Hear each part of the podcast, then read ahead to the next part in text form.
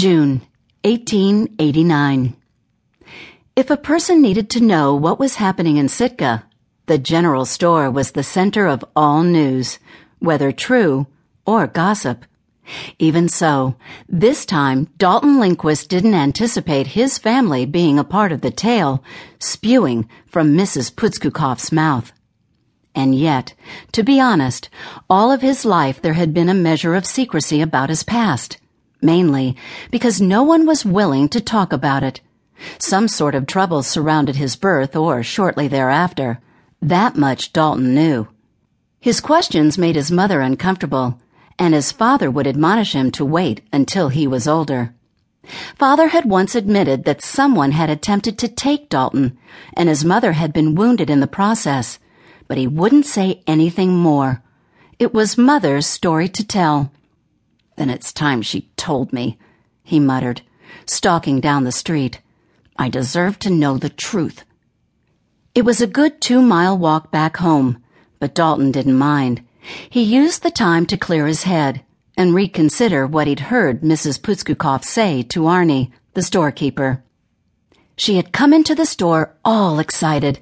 Apparently, there had been some untimely deaths in the Tlingit village.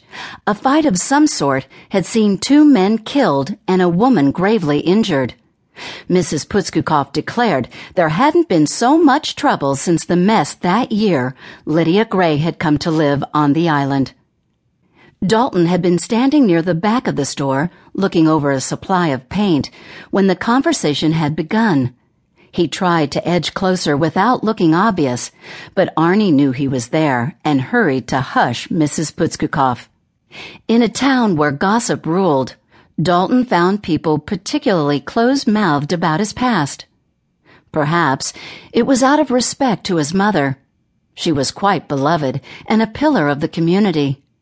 Maybe folks felt they owed her their silence then again, so many of the folks who lived in Sitka the year Dalton had been born were long gone. The long walk home had done nothing to calm his spirit.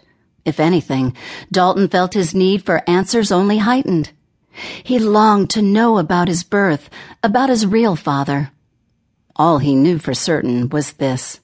His mother had been a widow when she'd come to Sitka, and she had come because her aunt lived on the island. Zerelda Rockford had established herself in this isolated place years before Dalton's mother arrived, and she welcomed her pregnant niece with open arms. Kjell Lindquist fell in love with Lydia, and they married shortly before Dalton's birth. The next year, his older half-sister Evie had joined them from Kansas City. When as a child he asked about Evie's husband and why she lived in Alaska, instead of wherever her husband resided, Dalton was quickly dismissed with the assurance that it was not necessary for him to know and painful for Evie to discuss. It wasn't until just a few years ago that he'd learned Evie had left her husband because he held her no love and truly hadn't wanted a wife. Still, there were secrets about her life in Kansas City that she refused to speak about and Dalton was again left on the outside looking in.